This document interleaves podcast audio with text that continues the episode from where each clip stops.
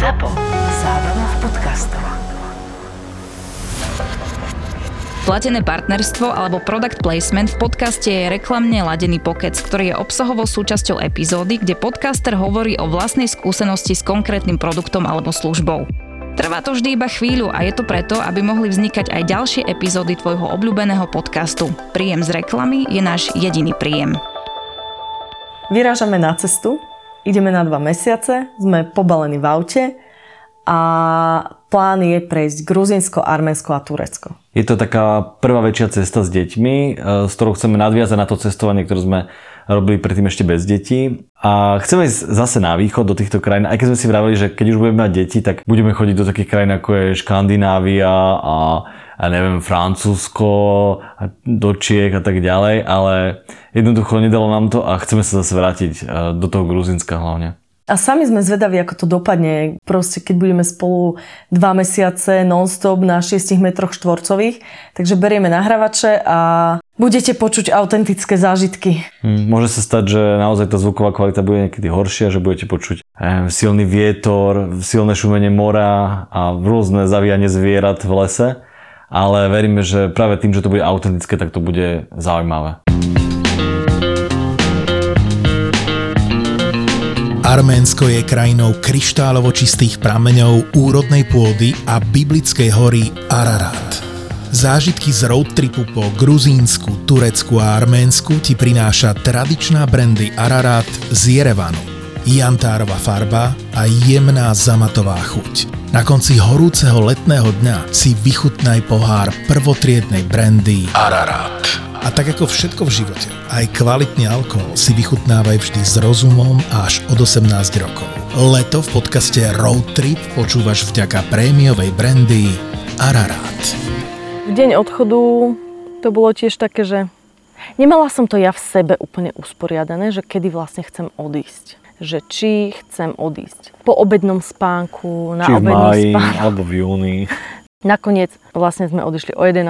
večer s tým, že Preťahlo sa to aj kvôli tomu, že ja ako som veci nakladala do auta, decka boli so mnou, čo si sme riešili a Olivia sa mi postavila za nepriehľadné dvere.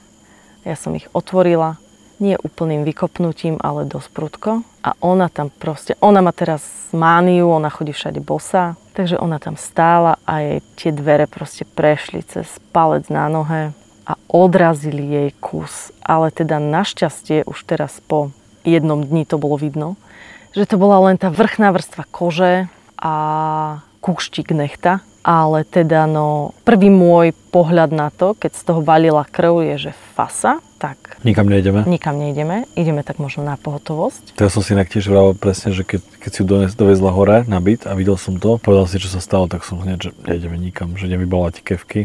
Ale bolo vidno, že ty si už tak nastavená, že musíme ísť, že už... Nie, vieš čo, ja som... Ona bola brutálne statočná. Ja od... Aj ona chcela, aj ona chcela odísť.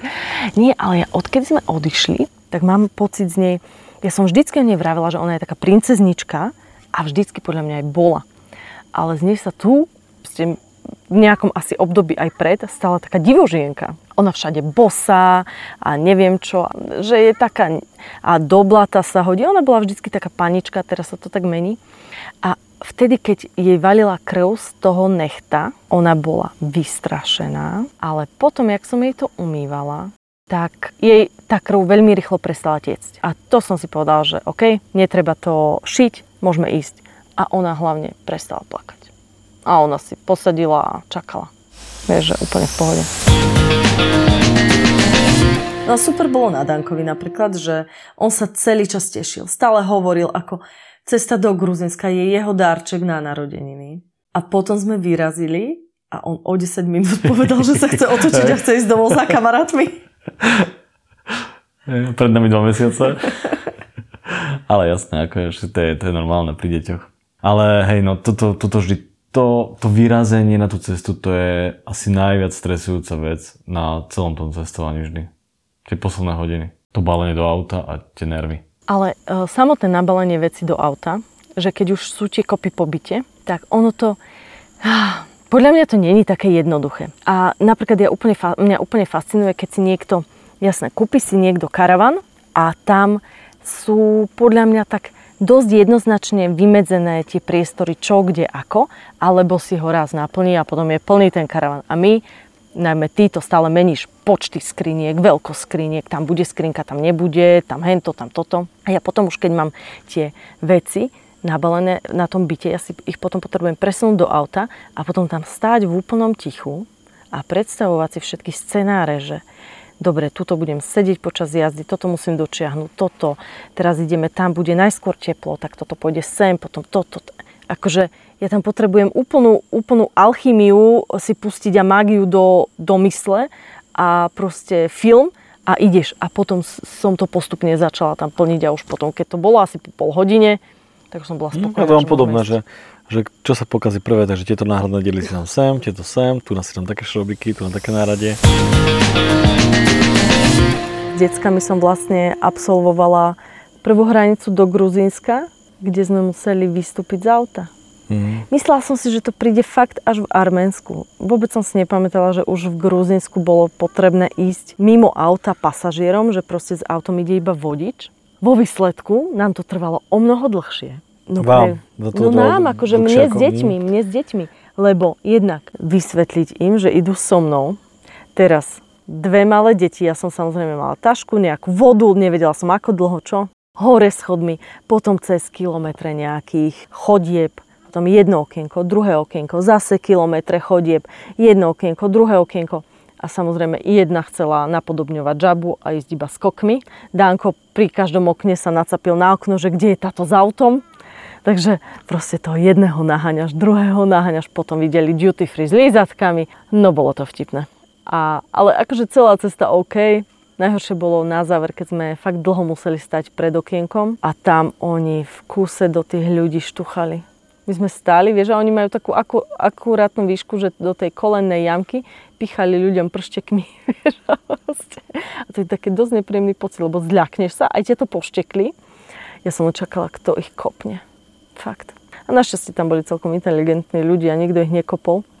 Ale super, že majú tiež takú novú skúsenosť, že takýto prechod tej hranice, že to už asi decka v ich veku on tak nezažijú. Ja si myslím, že si z toho nebudú pamätať nič a nič im to nedá. A niečo im to určite dá. Hej, možno nejaké bacily, ktoré tam Lili pozbierala po ceste. No minulý rok sa ti podaril tesne pred dovolenkou taký fantastický kicks, kedy som ťa nechala fakt, že jeden z prvých razov. Si ma nechala hlavne s dvoma deťmi samého otca na ihrisku. Tak sa muselo niečo zákonite stať. OK, do dvoch narátať vieš, ale už vziať obom aj ich e, nejaké, nejaké vozidlá bol pre teba problém, lebo v aute si si zrátal, že tam máš dve deti, ale to, že si nenaložil ani bicykel, ani kolobežku, tak to už bolo úplne jedno, lebo máš dve zdravé deti, ktoré vezeš domov. No a keď sme sa tam vrátili samozrejme na to ihrisko, tak bicykel už bol fuč. Olivina kolobežka tam zostala. Lebo ťa to nenapadne, že niekto dokáže ukradnúť dieťaťu bicykel. No a najmä akože Danka sa to fakt bytostne dotklo, on je strašne citlivý, jeho sa to úplne dotklo, že niekto mu zobral bicykel. Mm. A hlavne mu to vysvetliť, t- tej detskej duši, čisté vysvetliť, že niekto nejaký zlý ujo prišiel, na inak na Škode Octavia, máme ju na kamere, kamerovom závere, ale nič nepomohlo. A tomu dieťaťu ten bicykel zoberie a to dieťa to nechápe, že prečo to bol jeho bicykel, jeho milovaný modrý bicykel, prečo ho niekto zobral. No ale čo som potom nechápala ja, bolo to, že e, výdavok 400 eur navyše pred dovolenkou. Nový bicykel treba kúpiť, musí byť kvalitný, musí byť ľahký, pretože my sme vlastne Dankovi, keď sa úplne učil na bicykli, tak kúpili aj taký klasický a chudák, však on fakt vážil menej ako ten bicykel a nedokázal vôbec uh, rozšliapať tie pedále a utiahnuť to. A hlavne ten bicykel nebol nejaký lacný, to bola nejaká 12 s pomocnými kolieskami ocelová a ja som mal problém ten bicykel nosiť po ihrisku. No takže tie ľahké bicykle sú super, fakt sú kvalitné, ale 400 eur je 400 eur, akože stojí to veľa. A tento rok sme zrazu pred eh, podobnou situáciou. Olivia proste už na odrážadle pomaly kolena šucha po zemi a potrebuje bike.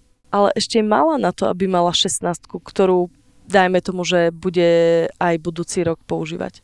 Tento rok je to na 14, ktorá jej bude o 3 mesiace proste mála, ktorá jej už na jar bude zbytočná. A nechce sa mi dávať 400 eur za 3 mesiace. A ja som jedného dňa úplne náhodou v Bratislave našiel firmu Bike Up.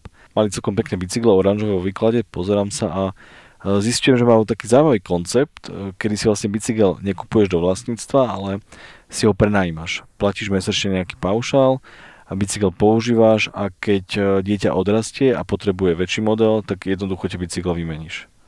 A takisto vlastne, keď napríklad potrebuješ bicykel na určité kratšie obdobie, ako my, e, iba na obdobie počas dovolenky, tak si ho zapožičiaš na, neviem, 3-4 mesiace a vieš ho takisto vrátiť. No a pre nás akože platíme 11,90 mesačne, ideme na necelé 3 mesiace, čiže není to ani 40 eur versus 400, tak to je fakt dosť veľký rozdiel. Takže kto máte malé deti, ktoré veľmi rýchlo rastú a riešte bajky, tak uh, vyskúšajte firmu Bike Bike Up. Keď sme si v Gruzinsku dali uh, takú prvú zastávku v meste Batumi, tak ja som si Batumi pamätal už predtým, že je to také akoby moderné, kozmopolitné mesto, je tam veľa akoby aj národností sa tam mieša, veľa kultúr, aj sa tam človek trochu cíti ako v Európe, že je tam veľa tých kaviarní, je to také strašne moderné a je to také akoby trošku Dubaj, hej, že tie výškové budovy šialené, úplne bizarné, a vidno, že tam je strašne veľa peňazí. Že na tie gruzinské pomery je tam úplne, že naliatých podľa mňa asi najviac peňazí. A práve kvôli tomu uh, tam chodí aj veľa takých turistov, takých, že nie dobrodružných, ale takých tých klasických, takých tých, vieš, že Rusy, paničky a veľa z toho arabského sveta. Ale práve takých, takých ľudí, čo majú peniaze, čo ich tam chcú míňať a ktorí sa podľa mňa dívajú na svet trošku inak, ako možno, že my tu máme nastavené. Alebo taký ten klasický turista špinavý, ktorý príde do Gruzínska za tým dobrodružstvom do hôr. ok, špinavý turista, dobre.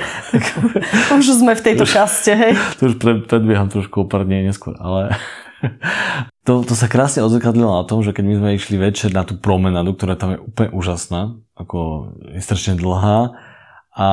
Ja neviem, či je úžasná, ona je proste moc. Ako je, no áno, ale je krásna. Je, je, naozaj, je naozaj pekná a cez deň je taká celkom aj že viac kľudná, že sa tam aj behať a čo. A pozera si tie budovy a more a je to krásne, ale večer sa to zmení na úplný cirkus. No presne, to je to sú, slovo. Všade sú jednoducho svetla, RGB pasy, stroboskopy. Hudba z každého stánku hudba. iná, ale na plné pecky. A hlavne tam všade požičiavajú jednak tie šlapacie auta, ktoré také tie bicykle, pre rodiny, a ktoré sme si aj teda my požičili, ale hrozne tam veľa, je taká teraz éra tých elektro, kolobežiek a týchto uh-huh. vecí. A to tam frčalo brutálne akože veľa. A tam sme videli, že tí aj miestni, ale podľa mňa aj tí turisti tohto charakteru, oni strašne, strašne boli takí, uh, takí agresívni. Že neviem, že to bolo, ale že oni môžu proste všetko a oni tam, oni tam lietali na tých veciach akože neuveriteľne rýchlo. Treba povedať, že naozaj je tam samostatný cyklopás. Ani nie chodník, je to cyklo, cyklo široký pás. No. Hej, že to, kde, kde by nemali byť peši, hej? Ale tí ľudia tam aj tak valia proste neskutočnou rýchlosťou na tých elektrokolobežkách. No a jednoducho my sme tam zažili, no nebol, že jeden moment, to bol jeden moment za minútu, taká kadencia, že, že tam vyslovene niekto ohrozil niekoho na živote. No jasne. Možno trošku, trošku teraz preháňam, ale, čo ja ale viem, vtedy akože mi keď... to prišlo ako fakt šialené, čo tam robili tí ľudia na tých, že tam stále niekto niekoho nabúrával, ale akože v rýchlosti. Alebo niekto úplne v poslednom chvíli vybočil a niekde vypadol do jarku. No a potom ide gruzínska matka s deckom na rukách, ktorá do keľu tak asi vie, aké to tam majú, ako tam jazdia. A ona vojde bez pozretia na ten, na ten cyklochodník. A ten typek na elektrokolobežke ju skoro sejmul, lebo to, to boli sekundy. No a potom bolo krásne, že potom ten kontrast, ako sme tam nabehli my. A nie, nie úplne, že my, ale ešte viac ako taká nejaká japonská rodinka z tej úplne inej kultúry a oni tam išli asi, asi ja neviem, 2 km za hodinu, úplne dívali sa stále okolo seba, mali zrkadielka, všetko možné. Všetkým zavádzali my sme boli trošku rýchlejší, ale to je ako keď, keď v Čechách, vieš, keď do Brna predbieha jeden kamión, druhý kamión, že to trvá pol hodinu. A to, to, my sme tam úplne nezapadali. Zrazu do toho koloritu tej... Ale inak je to presne to, že možno, že keby sme išli že sa vracali z Gruzinska a bol to posledný deň našej dovolenky, že už sme adaptovaní. Už sme agresívni. Hej, presne, lebo to, to bolo presne to, že keď sme my vlastne vošli do Gruzínska, ja si pamätám, že prvá pol hodina v tej doprave, že ja som bol úplne, úplne besný na tých ľudí, že ako jazdia. A ono to je presne to súvisí. To súvisí s tým, že oni sú presne takto isto agresívni na ceste a vlastne toto isté prenášajú aj do tohto, že do toho cyklochodníka. A že takisto sú agresívni tam. A je to ich spôsob ako keby života, že u nich je to normálne.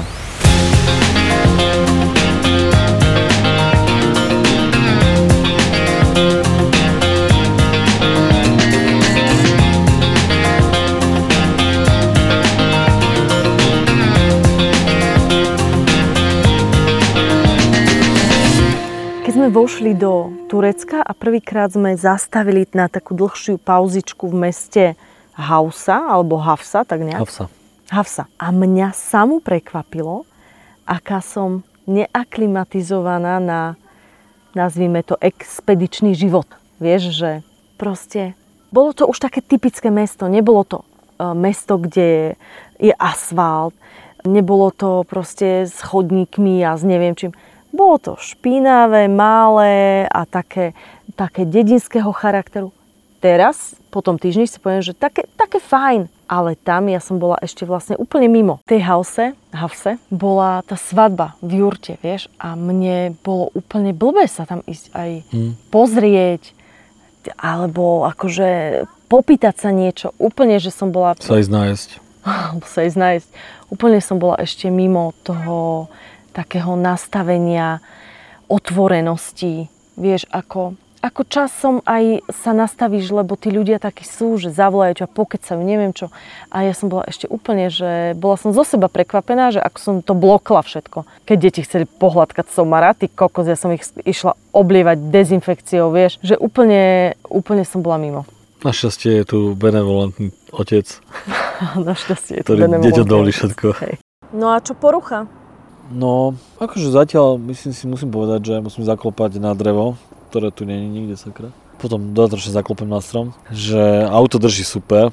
Pamätám si, že keď sme vyražali na bronku na cesty, tak vždy, vždy sa dialo niečo v podstate ako keby hneď po výjazde. A teraz to prišlo až niekedy fakt, že na konci Turecka. Ráno sme štartovali v mieste pri kde sme kempovali a ozval sa taký divný zvuk. Vedel som, že niečo je zle dole pod motorom a po lahnutí si po, pod autom som hneď zistil, že je to... Si, si, si poľahol? Som si poláhol pod auto.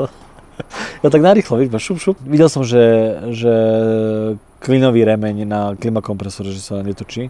Uh-huh. A že evidentne ten napinak, napinak e, tej kladky je zlý. Že tam predla tá, tá pružina, ktorá to napína. A tým pádom som si oddychol, lebo ja som sa bál, že sa niečo deje s autom. Niečo vážne, ako väčšinou to býva.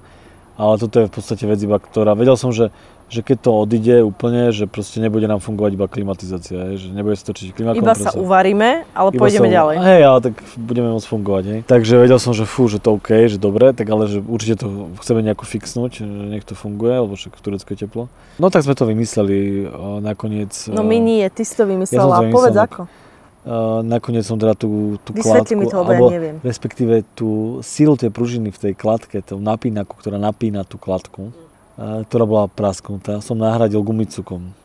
Čiže v podstate funguje rovnako ako pružina, No. že ťahá do strany, do ktorej mu povieš. Takže predtým si sa si porozprával. áno.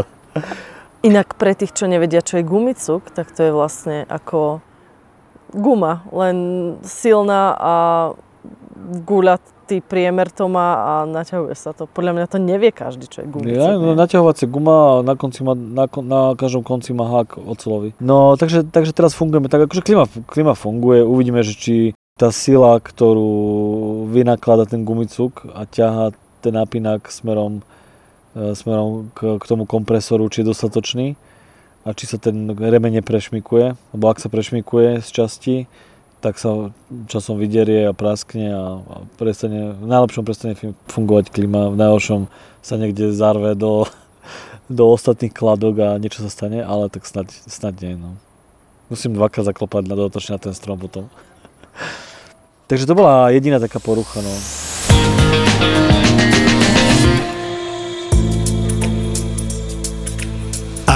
Je arménska brandy, ktorú miloval aj Winston Churchill. Churchill. Je pomenovaná podľa hory Ararat, symbolu Arménska, kde údajne pristála aj legendárna Noémová archa. Rovnako legendárna je aj brandy Ararat, pretože sa vyrába už od roku 1887 a bývala súčasťou rôznych kráľovských ceremónií. Brandy Ararat dodnes zostáva najznámejšou a najobľúbenejšou značkou nielen v Arménsku, ale na celom svete. svete. Kvalita 5, 10 alebo 15 ročnej brandy vyniká jemnou zamatovou chuťou, temnou jantárovou farbou, príjemnými tónmi dubu, vanilky a čokolády. Prémiovú brandy Ararat si vychutnávaj vždy s rozumom až od 18 rokov.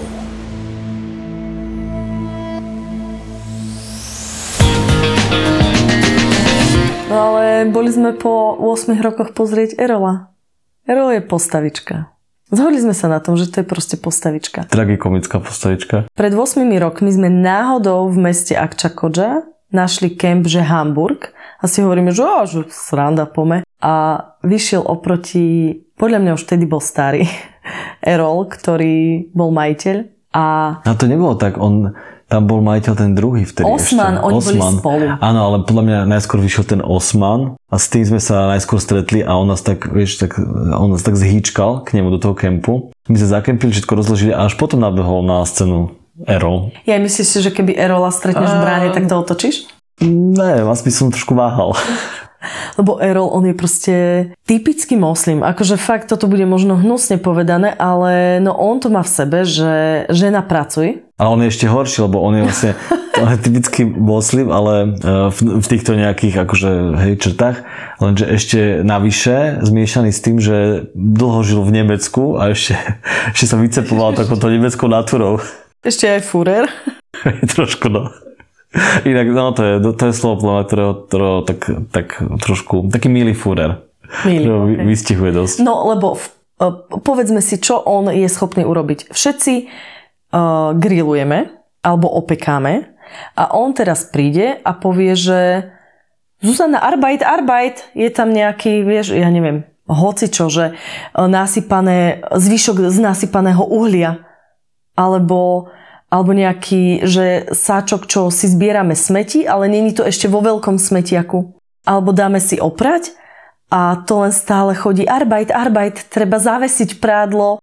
Najhoršie, čo bolo, keď eh, to bolo pred tými 8 rokmi, keď ja som spala ráno, ty si vstal skôr výnimočne a išiel si dole. My sme mali, eh, vtedy sme jazdili na brovku, mali sme strešný stan. A ty si bol už dole a on proste vyliezol po tom rebriku k nám do stanu a zobudil ma. A ja som sa zobudila na to, že ma nie, nejaká cudzia studená ruka chytila za nohu a že vstávaj, Martin je už hore, choď mu uvariť kávu a spraviť ráne. A tak toto trošku akože súvisí podľa mňa s tým islamom, že, že, ne, že pre nich oni... A, to, akože sorry, dotkol sa ženy. a to, tak, to súvisí s tým s nemeckým.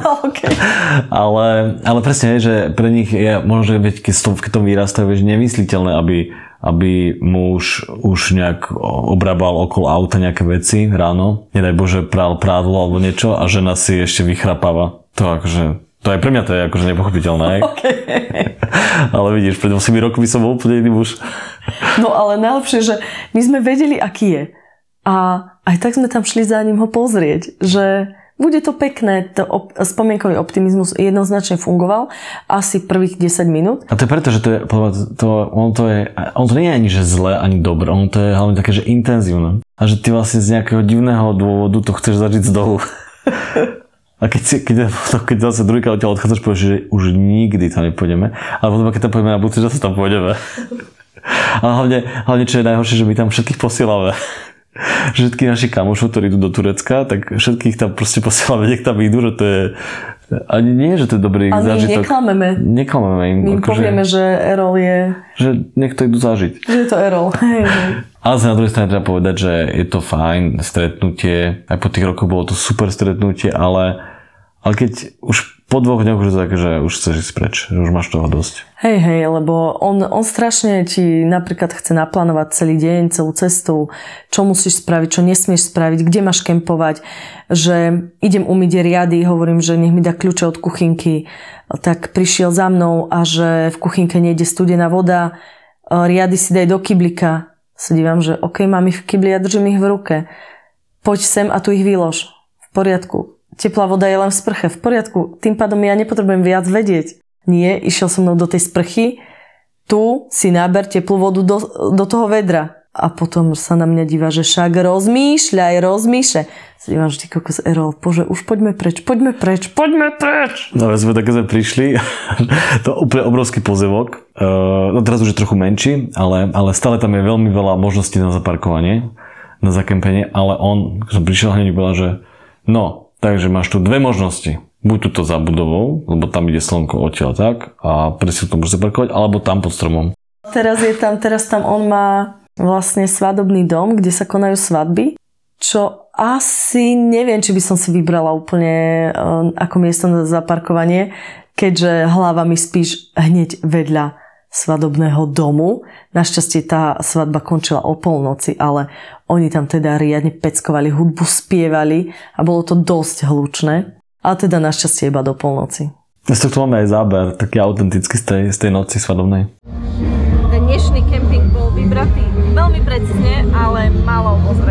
그대 그대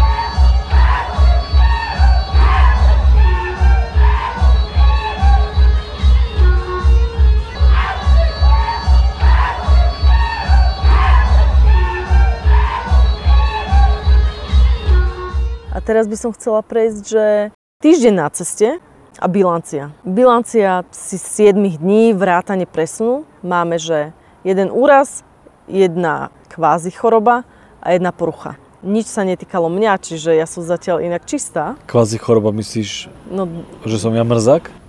jaj, ty si ešte mrzák, na to som aj zabudla. Nie, to je reálna choroba. No ja si myslím, že to je asi najpodstatnejšia vec, ktorá ovplyvňuje našu cestu momentálne. Teda konkrétne mňa. Teba ovplyvňuje, ja som myslela to, že Danko sa zobudil ráno, pozrel sa na mňa z tvojho madraca a povedal mi, že maminka je mi zle. Bol mierne nazelenalý, až tak, že som ho teda vzala von a už keď sme otvárali dvere, tak začalo ho naťahovať a potom sa 3-4 krát pregrcal. Ale rýchlo to skončilo našťastie. Rýchlo to skončilo, akože potom asi hodinu a pol ešte spal vonku na madraci. Väčšinou na týchto cestách do týchto častí sveta je to tak, že, že chytíš tu proste tú brušnú nejakú chorobu, buď, buď teda hnačkovanie alebo grcenie, že to chytíš a ťa to drží proste pár dní. Hej, ale je to hrozné proste pri decku. Lebo OK, ešte Dánko dobre, že on má 5 a už sa vie nechať donútiť do niečoho. Ja sa bojím Olivie, lebo ona, no ona sa nenapije, keď nechce, vieš. A Danka som vedela zasobovať, že rozmixovala som mu teda, rozmýšľala som mu smektu, povedala som mu, že to musí vypiť. Čierne uhlie do ňoho dostávam tak, že mu ho rozdrvím a zmiešam mu to s medom, čiže on to miluje a pýta to aj keď mu nič není, hej. O, on to má strašne rád. Ale naozaj super, že veľmi rýchlo mu to prešlo, ale je to stres, hej. Lebo nevieš, čo sa stane ďalej. No ale potom najhoršie je na tom, že začneš e, spomínať, že OK, že z čoho to má? Čo jedol iba on? No a vtedy ma napadlo, že samozrejme boli sme v parku, kde boli nejaké kolotoče, bol tam automat, v ktorom boli také tie umelohmotné zatváracie loptičky. On ma naň presvedčil, tak som mu kúpila a boli v nej tie drbnuté upírie zuby, ktoré som mu nevyčistila a on si ich vlastne hneď dal do úst. Celý večer s nimi behal potom a to je asi jediné, čo si myslím. Myslím si, že to je z toho a že najhoršie, keď to takto zbilancuje, že, je to vlastne asi tvoja chyba. Ale toto bola moja chyba a tvoja chyba bola zase náš úraz, ktorý bol Olivia a prepichnuté stehno. Aha, to nebola moja chyba, to bola chyba ty si ju dal na hojdačku. Tak hej, ale tak ja som myslel, že tá hojdačka je certifikovaná rovnako ako hojdačky u nás, ale v Turecku, v Turecku majú toto trošku inak nastavené. A bolo tam, bolo to proste nejaká hojdačka, nejaké také povrazové lano ocelové, ktoré bolo obalené v nejakej plsti, ale na jednej strane bolo to ocelové lano také roztrapkané a tie jednotlivé vlákna trčali deťom A rovno tá akože, tam už hlavne hej, nebola. a rovno trčali akože k tým deťom. Ja som to nejako periférne predtým všimol, ale neviem, nejako som, vedel som prelieskam proste detský. Aha, ja som myslel, že si to nevšimol, takže Nie, ešte, nevšimol- ešte o čo si, si u mňa to. klesol práve. A prepáč, že som si, nie, ja som hovoril, že som si všimol to ihrisko. A tú preliesku som si nejako ne, neregistroval. No a sme tam išli a, a Lili sa to jedno vlákno ocelové zarilo do nohy. No ale, ale myslím si, že fajn, že už to má jede. No tak akože už je po počiatočnom strese, ale Ale sme- mali sme sa jasné. bolo je- to akože mega stres, lebo však naozaj, akože hen Ale na- taký typ ihriska, Na obranu toho ihriska, to, tá, no daj, toho lana, to myslím, že, netuším. že to bolo naozaj nejaké nerezové lano a, A na ňom sa určite baktérie všeobec, vo všeobecnosti nerez taká čistšia. Keby to bolo železo, tiež by som sa bál asi, čisté, ale toto bolo v pohode.